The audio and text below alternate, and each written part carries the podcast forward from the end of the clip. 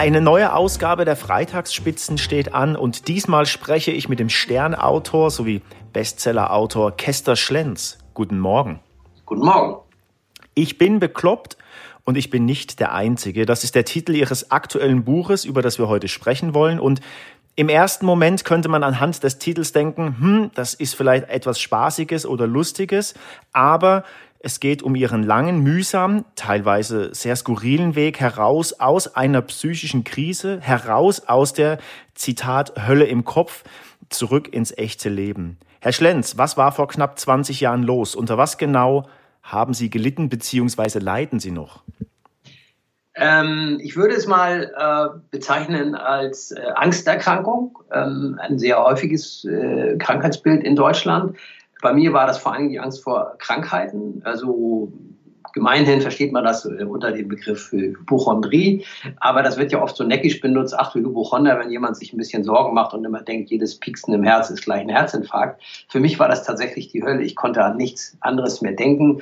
Es steigerte sich dann zu einer insgesamt äh, großen Angst vor Keimen, Krankheiten und allem Möglichen. Und ähm, wie so häufig bei solchen Angsterkrankungen oder Zwangserkrankungen ähm, setzte sich dann irgendwann auch eine Depression darauf. Äh, und das fing so vor, war zu, hat vor 20 Jahren den Höhepunkt erreicht. Äh, ich habe dann aber viele Jahre damit weiter zu kämpfen gehabt ähm, und bin da mit Hilfe einer Therapie rausgekommen. Aber bis heute beschäftigt mich das und äh, ich kann damit heute besser umgehen. Wie Sie das geschafft haben, da werden wir nochmal drauf zu sprechen kommen. Vorweg, weil ich es im Intro quasi vergessen hatte, ist, wir sind natürlich Corona-bedingt auch heute nicht face-to-face -face in einem Raum, sondern wir zeichnen über die wunderbaren digitalen Möglichkeiten des Internets auf. Ähm, doch zurück zu meiner Frage. Sie haben es gerade selbst erwähnt. Sie litten beziehungsweise leiden unter einer Angststörung ähm, beziehungsweise Hypochondrie. Jetzt ist natürlich Hypochondrie ein sehr, sehr breites Feld. Das bedeutet, ähm, vor was konkret hat man denn, denn, denn da Angst? Das, das Angebot der Psyche, wovor man dann Angst haben kann, ist sehr, sehr groß. Ähm, insgesamt zeichnet den Hypochonder die, die äh, Angst vor Krankheiten aus. Oder es gibt zwei Wege. Der eine ist äh, die panische Angst, krank zu werden oder äh, überzeugt davon zu sein, schon erkrankt zu sein. Das hat habe aber nur keiner gemerkt. Das steigert sich bis äh, hin zu so, äh, man nennt es dann ja so locker immer fixen Ideen. Ähm, äh, aber das, das Wesen dieser Geschichte ist natürlich ein, ein Zweifel daran, gesund zu sein. Ähm, und äh, es führt zu einem ständigen äh, Beruhigungsbedürfnis, äh, das dann nur Ärzte befriedigen können, oft auch Angehörige. Und das ist leider ein Problem ähm, des, des Ganzen. Je mehr man sich beruhigen lässt, wenn man dann wirklich psychisch erkrankt ist, desto schlimmer wird es, weil diese Beruhigung nie lange anhält und umso stärker zurückkehrt, wenn man nicht an die Ursachen und an eine Verhaltensänderung rangeht.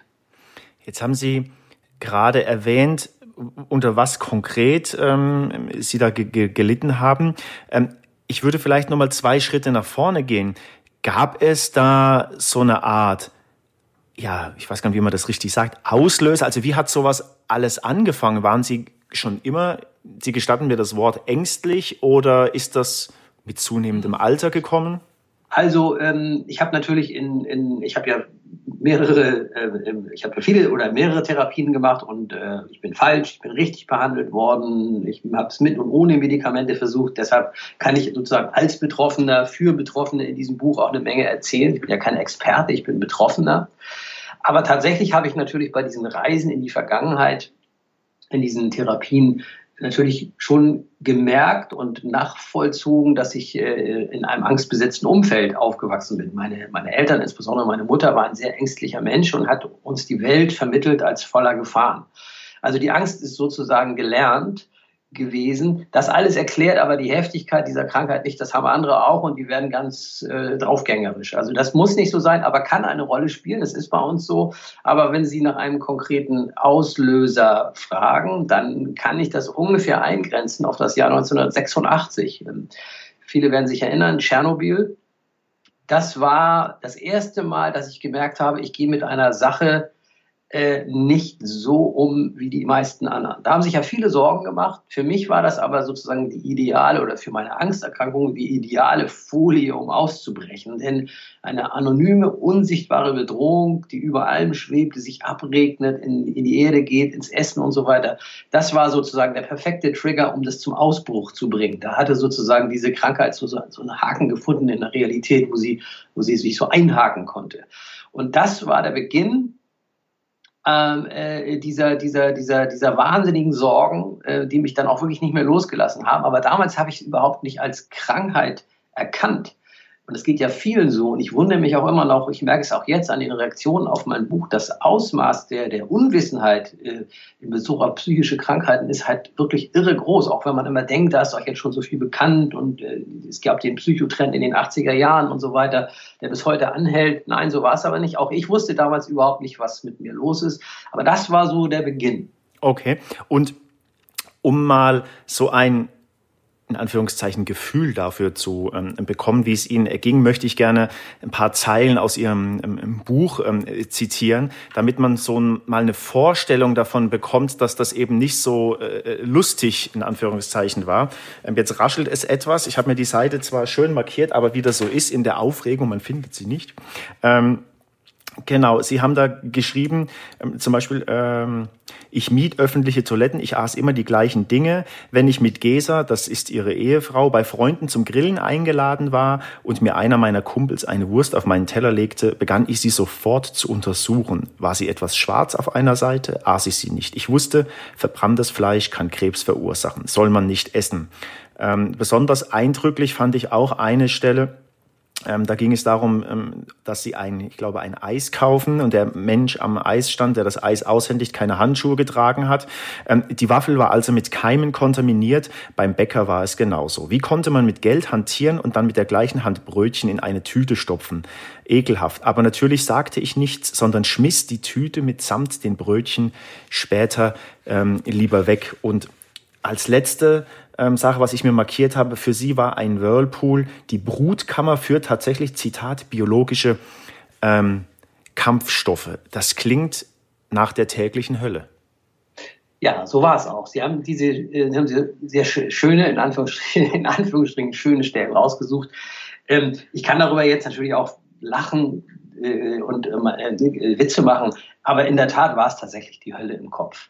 Ähm, die Welt voller Gefahren, man hat keine normale Wahrnehmung mit, alles wird katastrophisch weitergedacht und wenn man ähm, einmal auf dieser äh, äh, Autobahnfahrt in diese Hölle ist, dann ist es wahnsinnig schwer, da noch anzuhalten und abzubiegen, weil man kann ja überall was finden. Das Leben kann ja auch als gefährlich äh, äh interpretiert werden. Nur die, in den allermeisten Fällen passiert eben nichts. Die, die Eistüte, äh, die man seit die ich auch 30 Jahre vorher äh, problemlos gegessen hatte, ist ja nicht möglicherweise mit Keim verseucht.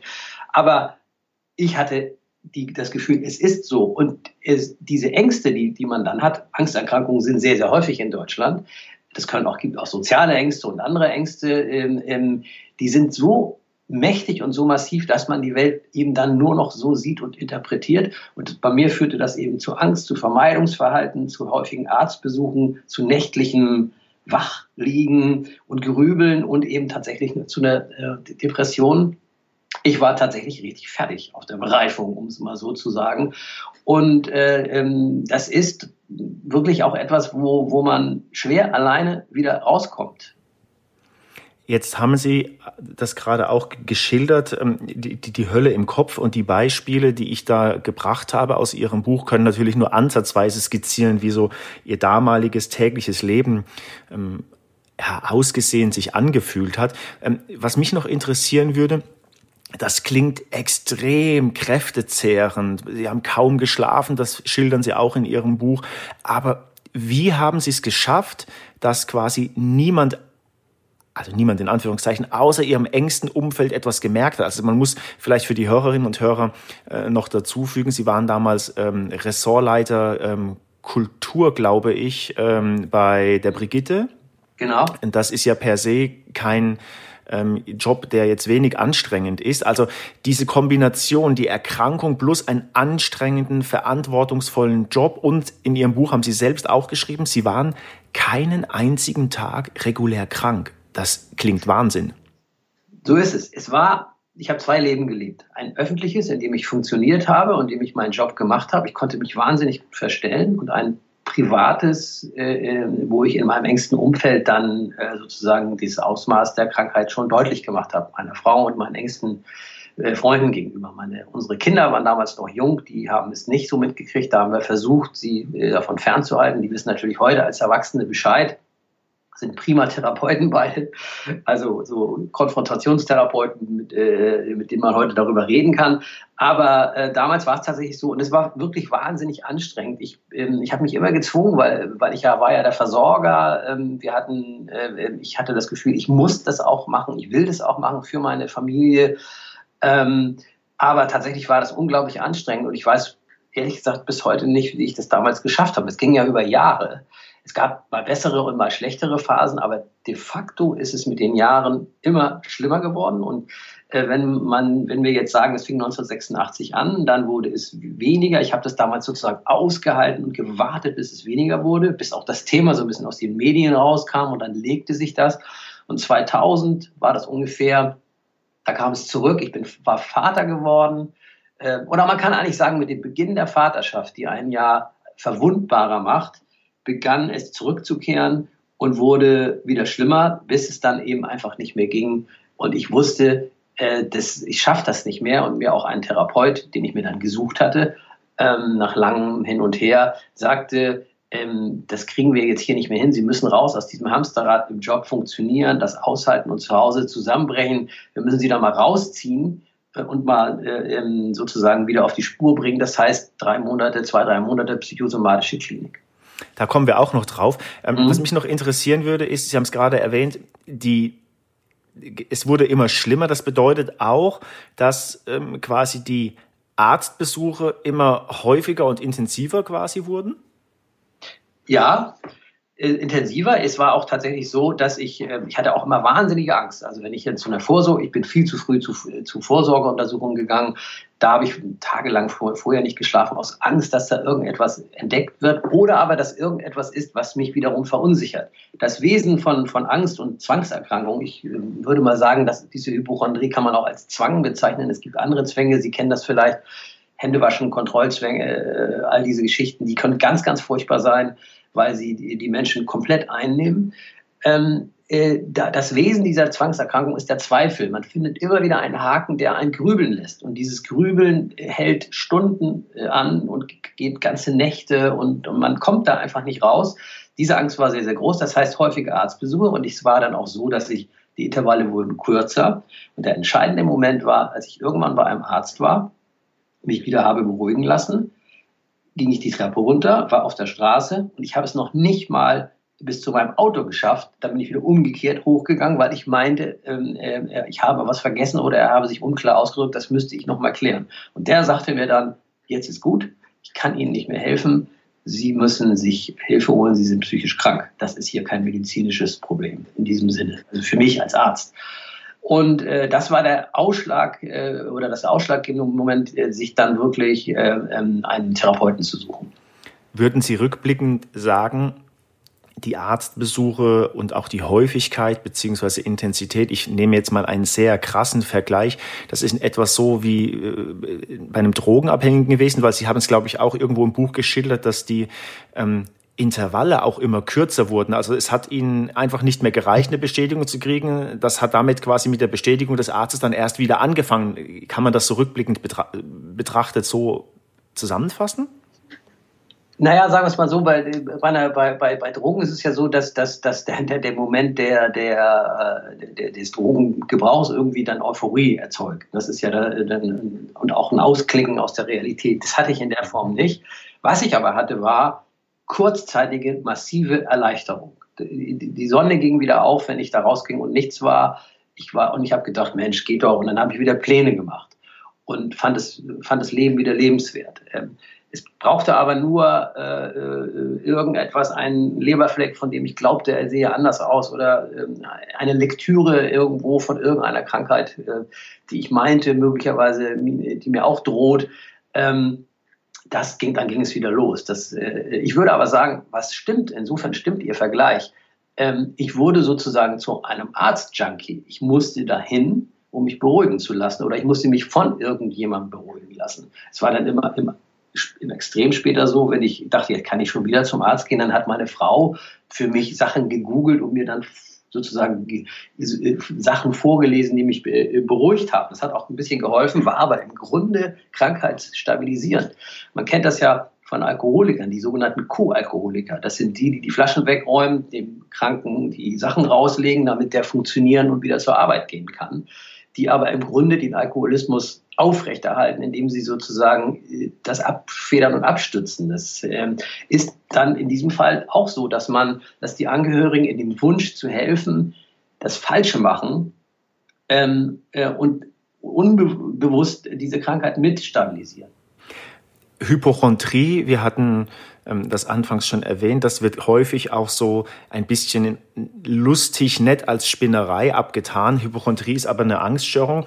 Und ich möchte auch hier nochmal aus dem Buch von Ihnen etwas zitieren, dass es sich nämlich eben nicht um ein kleines Phänomen handelt. Sie schreiben im, im Buch auch, beziehungsweise ähm, es gibt eine WHO-Schätzung, dass circa 300 Millionen ähm, Menschen jedes Jahr weltweit an Depressionen erkranken. 800.000 begehen Suizid und ähm, für das Jahr 2018, glaube ich, ähm, schätzt die Deutsche Gesellschaft für Psychiatrie und Psychotherapie, Psychosomatik und Nervenheilkunde, ähm, dass etwa tatsächlich 27,8 Prozent der erwachsenen Bevölkerung von einer psychischen Erkrankung betroffen sind. Das sind ja, weiß Gott, keine Randerscheinungen.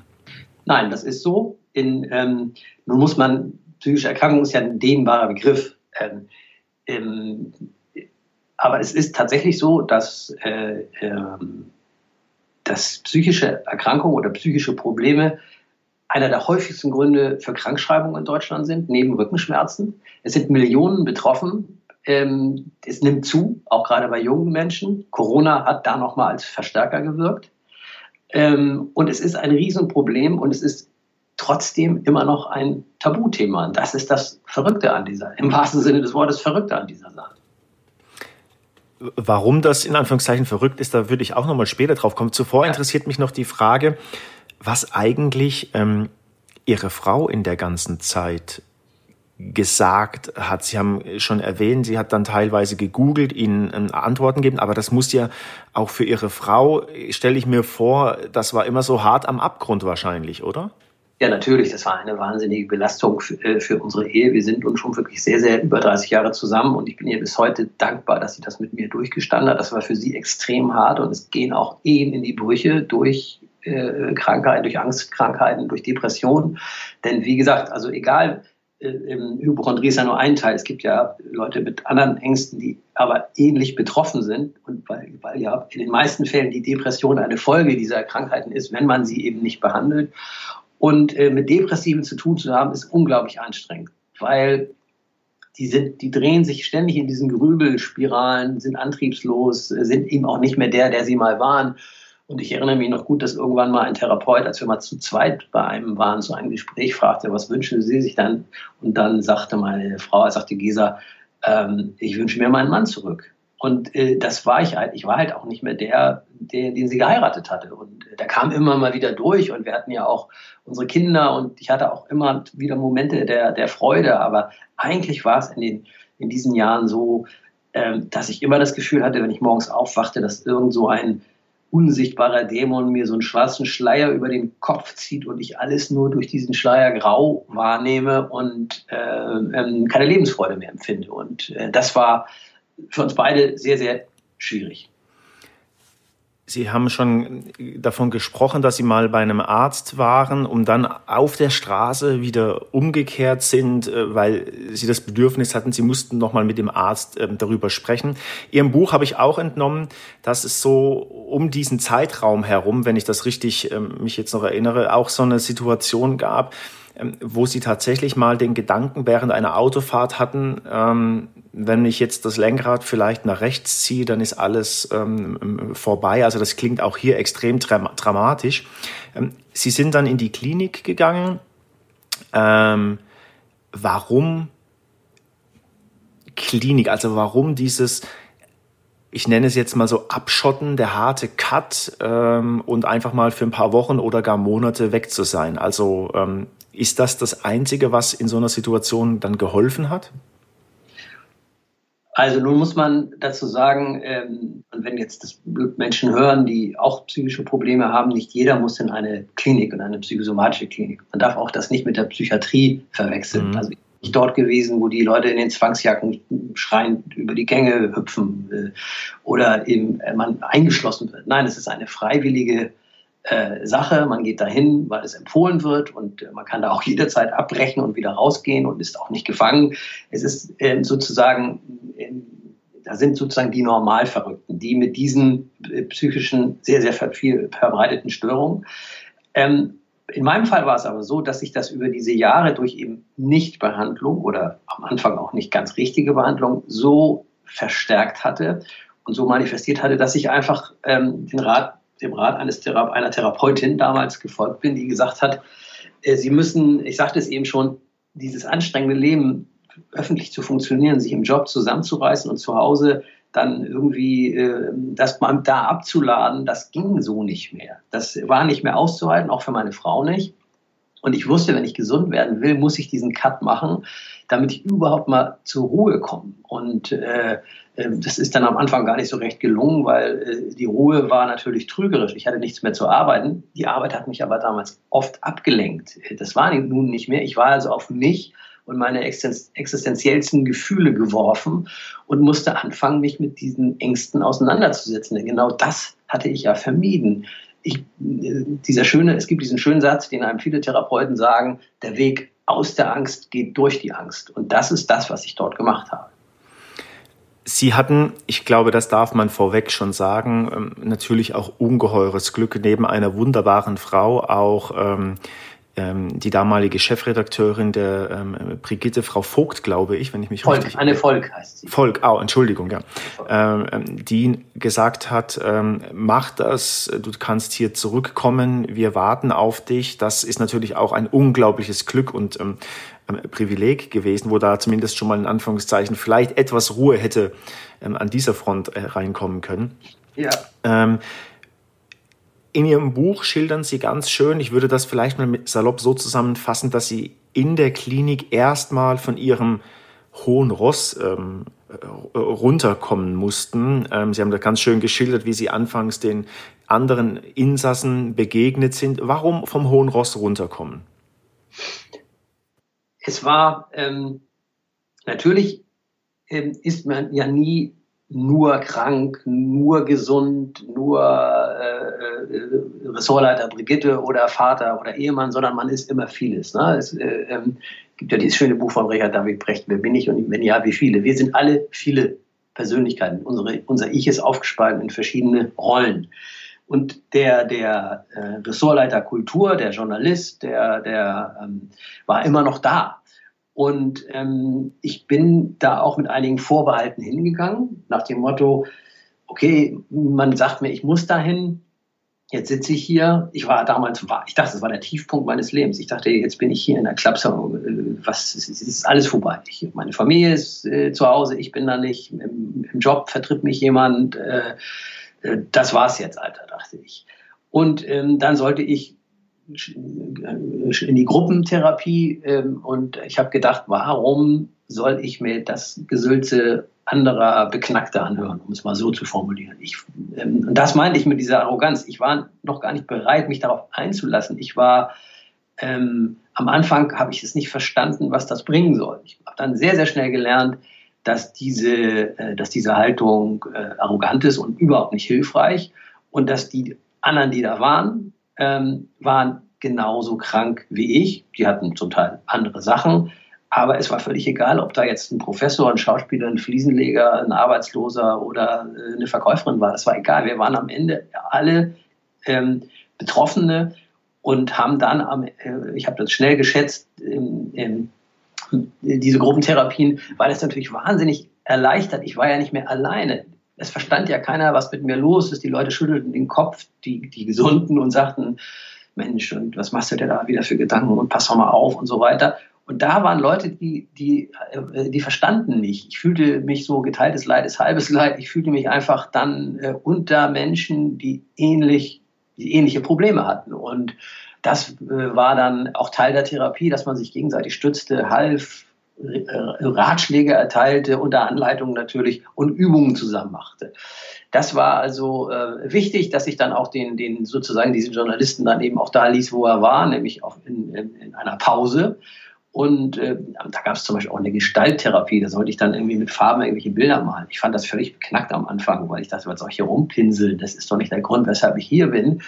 Habe das dann aber irgendwann gemacht und äh, auch Gefallen dran gefunden, tatsächlich. Ich habe dann irgendwann einfach gedacht, jetzt malst du halt. Jetzt hier sitzen und das Scheiße finden hilft ja auch nicht. Und ein Bild, was ich da gemalt habe, hing noch zwei Jahre später in meinem Büro. Ähm, äh, Klapskallis Erwachen habe ich es genannt, weil es eine doch bizarre, expressionistische Farborgie war, die irgendwie auch was hatte. Also da ist auch sozusagen ein künstlerisches Werk herausgekommen äh, von jemandem, der nun wirklich nicht begabt ist die Konfrontation mit den Ängsten, ähm, das steht auch in Ihrem Buch. Und ein Beispiel, was Sie geschildert haben, das stelle ich mir so persönlich als äh, die, die absolute äh, Hölle vor. Ich möchte das so ein bisschen, ich will deswegen erwähnen, damit man auch so ein Gefühl hat, ähm, was Sie da äh, durchlebt haben. Sie haben geschildert, dass Sie mit einem anderen äh, Insassen, sagt man Insassen oder Patient? Ja, äh, Patient. Mit einem Insassen anderen Patienten. klingt jetzt wie Psychiatrie, ja, anderen Patienten. Hm? Ähm, äh, sind Sie äh, zusammen mit zwei ähm, Therapeuten oder Therapeutinnen in ein Drogencafé gegangen zum Kaffee trinken und Kuchen essen. Das ist ja kurz vorm Herzinfarkt wahrscheinlich. Naja, so ist es. Diese, diese sogenannten Expositionen, Konfrontationsübungen, um sich mit seinen Ängsten zu konfrontieren, sind dazu da, um zu lernen und Dinge auszuhalten und zu merken, dass die Angst wieder abnimmt. Das glaubt man ja nicht. Tatsächlich ist das so, dass niemand kann ununterbrochen Angst haben. Äh, irgendwann wird es weniger und das ist Teil der Therapie. Und Sie müssen sehen, es ist ja schon ein bisschen her, äh, also der Klinikaufenthalt. Die Dinge, die mich bis heute beschäftigen, kommen ja auch in dem Buch vor. Es ist also kein Buch über die Vergangenheit, auch, aber nicht nur. Ähm, damals war AIDS noch ein Thema. Also ein viel größeres Thema als heute. Darüber wird ja wenig geredet heute. Es gibt ja verschiedene äh, Therapien und Mittel und auch Möglichkeiten, äh, sich vor, vorab zu schützen. Damals war das noch ein Riesenthema und es war eine Diagnose, die eigentlich einen sicheren Tod bedeutet. Das war das ultimative Angstszenario für Leute wie mich und auch andere. Es waren viele da, die wahnsinnige Angst vor AIDS, überall Blut witterten, was vielleicht infiziert ist. Und man wusste ja, in, äh, bei, bei dem, dass man unter Drogen, dass es unter Drogensüchtigen äh, häufiger war durch den Gebrauch gleicher Spritzen. Das heißt, dieses Umfeld war für uns total vermint. Das war das sozusagen da, das war das Böse. Da sa saßen alles potenziell Kranke. Und ein Teil der Therapie war, dass man in, in so einen, wie sie auch heißen, wie immer sie sich auch nennen, die gibt es ja in größeren Städten, gibt es ja solche Cafés oder meist auch in der Nähe ist dann oder verbunden mit so einem Drop-In, wo sie dann saure Spritzen kriegen, äh, Methadon kriegen und so weiter. Dann war, die, war tatsächlich die Übung, dass da AIDS-Phobiker hingingen und man Kaffee tranken und Kuchen aßen und vorher die, äh, die Kuchengabel und die Löffel eben nicht mit Desinfektionsmittel absprühen durften. Äh, das war heftig, ja. Und ich weiß, dass äh, der, der, mein, mein Freund Joachim und ich, die wir da, den hatte ich da kennengelernt und mich mit ihm, das war sozusagen mein engster Kumpel da, wir waren echt fertig mit der Welt. Ne? Wir dachten, das, das kann ja nicht gut gehen. Ist aber gut gegangen wenn man liest, äh, was sie in der Klinik erlebt haben und vor allem mit wem, dann gibt es auch schon so die ein oder andere Stelle, an der man ähm, ähm schmunzelt. Ähm, was mir, glaube ich, aber noch wichtig ist hier in dem Gespräch, das haben Sie aber auch schon gesagt, dass man tatsächlich nochmal wirklich einen deutlichen Hinweis bringen sollte, dass dass alles andere ähm, als lustig ist und ähm, sich leider Gottes auch Menschen das Leben nehmen, weil sie für sich einfach keinen, keinen Ausweg mehr finden. Das wollte ich an dieser Stelle nochmal kurz ähm, ähm, auch anbringen. Ähm, wie geht es Ihnen heute? Gab es oder gibt es das überhaupt ein Happy End? Ich würde mal sagen, die wichtigste Botschaft, und das beantwortet jetzt auch, jetzt auch Ihre Fragen, die wichtigste Botschaft, die ich in diesem Buch rüberbringen will, ist die, niemand muss das aushalten, niemand muss leiden, es gibt Hilfe und man muss sich diese Hilfe rechtzeitig holen. Und ähm, Happy End ist jetzt ein vielleicht nicht ganz passender Begriff, aber es gibt Linderung, es gibt auch Heilung und vor allen Dingen äh, ähm, gibt es eben einen Weg hinaus aus diesem Dunkel. Es ist nicht so wie in irgendeinem alten Hitchcock-Film, äh, äh, es donnert, äh, du, irgendjemand ruft, du musst dich diesem so so stellen und dann kommt raus, dass ich habe einen Mord gesehen und das verdrängt und alles ist wieder gut. Diese, diese, diese Form von, von, von, von reinigender Heilung ist selten, die gibt es auch nicht. Man lernt aber damit umzugehen, man, man, man lernt Wege aus dieser Krankheit heraus zu finden und aus diesen Krankheiten. Und die Leute werden entlassen und sehr, sehr viele, die allermeisten schaffen es dann wieder ein normales Leben zu führen. Manche kehren nochmal zurück, manche machen auch eine, wie ich, dann eine ambulante Therapie weiter. Ich würde sagen, ich bin heute stabil. Ich kann mit diesen Dingen umgehen. Aber ich muss auch sagen, es vergeht kein Tag, in dem ich nicht versuche, diese Krankheit, dieser Zwang, dieser Zweifel wieder anzusprengen. Und ich muss das dann immer wieder unterbinden. Und ich gehe auch bis heute in regelmäßigen äh, größeren Abständen noch zu einem Therapeuten, um das Ganze auch aufrecht zu erhalten. Der hat mir übrigens auch zum Schreiben dieses Buches geraten. Als ich ihm erzählte, dass ich darüber nachdenke, hat, hat er gesagt, super, das schafft Distanz zu sich selber, das von oben sozusagen von außen zu betrachten und aufzuschreiben. Das hilft Ihnen ähm, sozusagen aus dieser Angstperson rauszugehen und von außen zu gucken. Und ja, Sie haben übrigens haben recht, das Buch ist auch amüsant, wo es geht, weil es ist natürlich auch irrsinnig im wahrsten Sinne des Wortes, was man mit sich und anderen erlebt. Das ist auch skurril in dieser Klinik, was wir da gemacht haben und so weiter. Das hat ja auch immer was, gibt ja nicht ohne Grund viele Filme, in denen irgendwie sowas eine Rolle spielt. Woody Allen hat daraus praktisch ja eine Kunstform gemacht. Ähm, aber klar, der Horror dahinter, der darf nicht vergessen werden. Und trotzdem hat Humor auch geholfen. Mir hat Humor in der Klinik sehr geholfen. Es war einer der Wege daraus. Irgendwann neben der neben der Akzeptanz, dass das Leben endlich ist, dass Dinge passieren können, die ich aber nicht beeinflussen kann, also dass man die Unverfügbarkeit des Schicksals, des Lebens auch mal anerkennt, ähm, hat das Lachen und das Freude haben mit anderen mir geholfen, äh, da auch rauszukommen. Wie machen Sie das konkret? Sie haben gerade gesagt, dass kein Tag vergeht, ähm, an dem Sie, an dem die Krankheit nicht irgendwie vorbeigeht. Wie muss man sich sowas praktisch vorstellen? Also das klingt ja auch so leicht. Sie beschreiben das auch in Ihrem Buch irgendwie ja einfach mal an was anderes denken. Aber was machen Sie da konkret? Naja, die, ähm, ähm, man könnte ja, äh, also wenn man an so einer äh, Zwangserkrankung oder Angsterkrankung leidet, dann, dann kann man natürlich immer wieder anfangen, sich zu kontrollieren oder zu sagen, okay, dieser, äh, äh das habe ich jetzt hier äh, an, an, an der Hand, der Leberfleck, äh, da gehe ich jetzt lieber nochmal zum Hautarzt. Und, oder das äh, fühlt sich jetzt komisch an, das äh, äh, Pieksen im Bauch. Dann ist der, der erste Weg zu sagen, okay, jetzt warte ich mal ein paar Tage und jetzt hole ich mir nicht sofort einen Arzttermin. Oder ich, ich denke jetzt an was anderes und gucke mal, ob es aufhört. Sowas. Ne? Also, dass man einfach, die, dass man einfach weiterlebt und, äh, ähm, und ähm, wartet, bis es weggeht. Und ich habe gemerkt, tatsächlich, auch wenn ich es immer nicht glauben wollte, es geht dann auch wieder weg. Manchmal, manchmal denke ich abends, du hast dir doch heute Morgen über irgendwas Gedanken gemacht. Was war das nochmal? Das, früher wusste ich es relativ genau. Ähm, mein Therapeut hat mich, mir die, die immer, äh, die, wie ich finde, sehr, sehr schöne Frage gestellt. Sie müssen sich entscheiden, Herr Schlenz, wollen Sie leben oder überleben? Und das ist eine sehr, sehr gute Frage. Denn ich habe nämlich, und das ist das Problem von psychisch Kranken, dass man vor lauter Angst, vor lauter Sorge oder äh, was auch immer vergisst zu leben. Man, äh, man vergisst einfach, dass das Leben hier und jetzt ist, da ist, dass es auch gefährlich sein kann, aber dass, solange es nicht passiert, man eben leben kann. Äh, wir, die, die eben psychisch krank sind, vergessen äh, oder können einfach nicht mehr das machen, was die allermeisten machen. Sich freuen ähm, auf den nächsten Tag, auf ein schönes Essen, auf den Partner, die Kinder, was auch immer. Alles ist halt grau. Und das muss nicht sein. Man kann sich, ich habe mir diese Hilfe viel zu spät geholt. Und ähm, ich, ich will damit, ich will auch dieses Tabu ein bisschen aufbrechen, denn, denn gerade Männer ähm, äh, haben damit noch sehr viel mehr Probleme als Frauen, weil es mit Schwäche gleichgesetzt wird und äh, schämen sich, ähm, das zuzugeben und das zu, zu sagen. Das kann ich auch verstehen, hatte ich auch, ging mir ja auch so.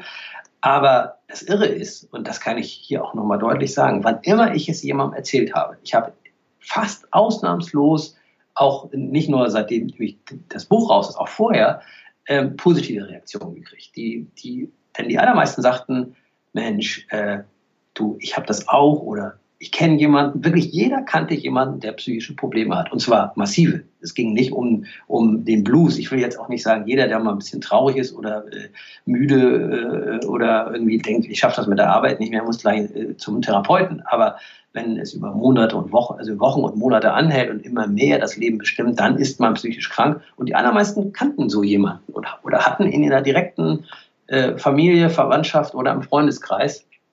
Und ähm, dieses Tabu aufzubrechen, ist mir wirklich wichtig, weil ähm, das, äh, ähm, es ist ein, einfach eine Krankheit. Es ist nicht äh, etwas, was, äh, was, man so, was man so wegdrücken kann oder sollte. Das, man macht das ja auch nicht, wenn jemand äh, einen Unfall hatte und äh, blutet, dann sagt man ja auch nicht, ach, das hört schon wieder auf und ach, lass mal, das wird schon wieder. Sondern man sagt, Mensch, komm, geh mal zum Arzt, lass das mal röntgen und so weiter. Ne? In Ihrem Buch ist ähm, ein, eine weitere Stelle ähm, äh, vorhanden, die ich finde total emotional ist und sie passt auch, ähm, wie ich finde, sehr gut. Wir nähern uns langsam dem Ende des Gesprächs, aber ähm, ich fand eine wahnsinnige ähm, Leistung, abgesehen davon, dass es mir irgendwie ein bisschen so kalt den Rücken runtergelaufen ist, ist die Situation, wenn ich mich recht erinnere, waren sie mehr oder weniger aus der Klinik äh, draußen. Wie lange weiß ich gar nicht mehr. Aber sie haben tatsächlich ihren Vater zum Onkologen begleitet, als ähm, er die Diagnose bekommen hat oder die Erklärung, ob sein Krebs heilbar ist. Beziehungsweise sie haben ihn dann auch ähm, in der Wohnung abgeholt und ins Hospiz ähm, gefahren. Das ja, wie war das für Sie? Also dann quasi, also ist das auch nochmal so eine extreme Situation gewesen, so kurz vor Weltuntergang? Ja, das war schwer. Ich, mein, ich war damals, äh, da war ich schon länger, länger beim Stern und äh, es, es, war, ich war, es war okay. Also die, dieser Wechsel zum Stern äh, hat mir, äh, da war ich ja, ich, ich war ja sozusagen zu dieser Zeit dann wieder so gesund, dass ich mir das auch zugetraut habe. Und das hat mich auch sehr abgelenkt, war anstrengend am Anfang und äh, herausfordernd, aber gut. Und es ging mir eigentlich ganz gut. Dann kriegte mein Vater eben tatsächlich, äh, erkrankte er an Krebs und meine Geschwister und ich haben uns sozusagen die Hilfe für meine damals schon alten Eltern aufgeteilt. Und ich war sozusagen, warum auch immer ausgerechnet, ich war der Arztbeauftragte, weil mein Bruder machte die Finanzen, meine Schwester die juristischen Sachen, die wohnt woanders. Und äh, es blieb für mich sozusagen, ja, hieß es irgendwie, Kessler, du kannst doch so gut sabbeln und, und dann mach du das mal mit den Ärzten und so weiter. Ja, das habe ich dann einfach gemacht. Es musste sein. Und ich bin da mitgegangen und es war die Hölle für mich, da beim Onkologen zu sitzen, überall Broschüren über sämtliche Krebsarten, die es gibt. Das war nochmal echt eine Konfrontationstherapie. Und es hat mich auch kurz damals dann wieder gerissen. Ich bin, ich weiß, ich bin danach auch noch einmal zum Arzt gegangen, um äh, ähm, auszuschließen, dass ich das auch habe das ging nicht anders. Das, das war dann auch so, dass ich dachte, okay, ich bin jetzt auch lange nicht da gewesen, jetzt lasse ich das mal, bespreche ich das mal. Das fand ich dann auch in Ordnung und nachvollziehbar, dass man dann nochmal auch äh, mit dem äh, Arzt redet. Es ist ja kein, gibt ja keinen Grund, jetzt gar nicht mehr zum Arzt zu gehen. Aber das war tatsächlich, ähm, das war ein hartes Stück, hartes Stück und es war auch eine, äh, eine Erfahrung, an die ich heute noch, noch, noch denke, insbesondere dann, als dann äh, mein, als es dann zu Ende ging und mein Vater in in ein Hospiz äh, ging, was er am Anfang vehement abgelehnt hat.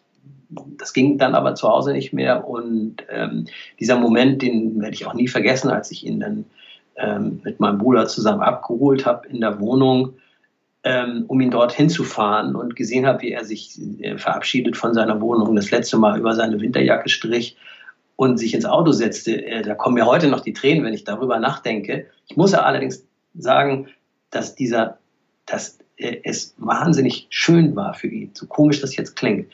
Er ist vom ersten Moment an in diesem Hospiz, ich finde es eine großartige Einrichtung. Äh, sein Sterben war ein friedliches, es ist was ganz anderes als im Krankenhaus. Man wird dort toll versorgt. Er hat sich da wohl gefühlt. Er war keine Woche da. Dann ist er ähm, dort äh, unter medizinischer Betreuung und palliativer Versorgung äh, eingeschlafen.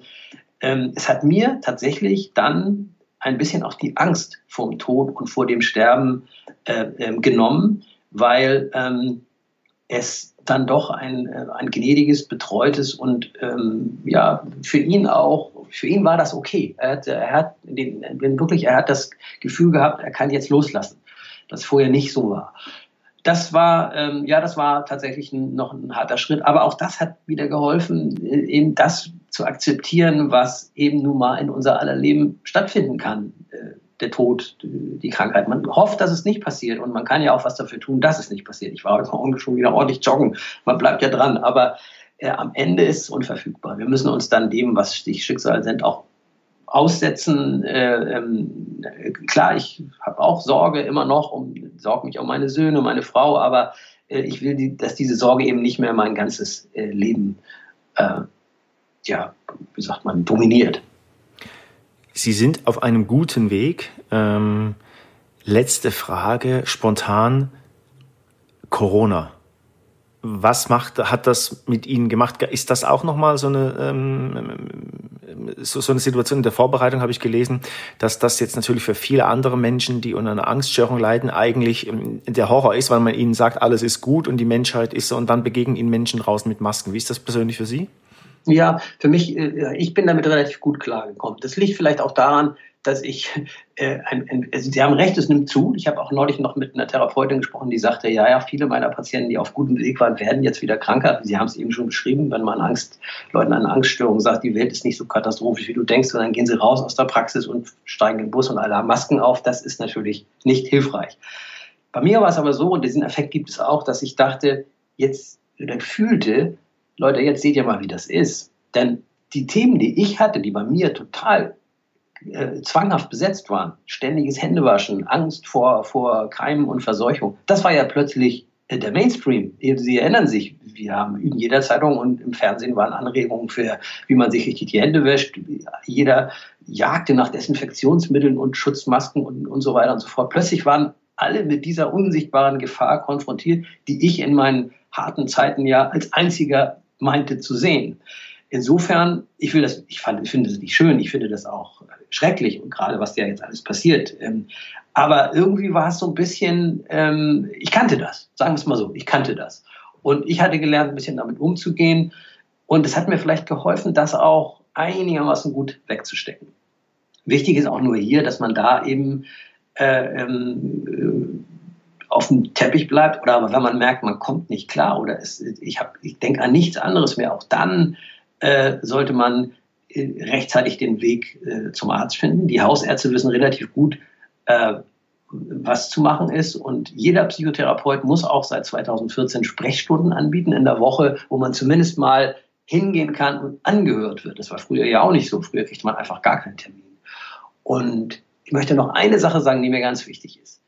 Ähm, wann immer sich irgendjemandem öffnet und, und er sagt, mir geht es nicht gut, ich habe Depressionen oder ich komme nicht mehr klar, ich schlafe nicht mehr, bitte sagen Sie nie, das wird schon, reiß dich zusammen, mal gucken, denk an deinen Job. Nee, das ist nicht die richtige Antwort. Wenn Sie das Gefühl haben, da ist jemand wirklich, da leidet jemand, dann sagen Sie, hört sich nicht gut an, geh mal lieber zum Arzt, da musst du ran, denn da gibt es Hilfe und die gibt es. Und das ist eigentlich das, was ich mit diesem ganzen Ding sagen will. Ein wunderbares Schlusswort, wie ich finde.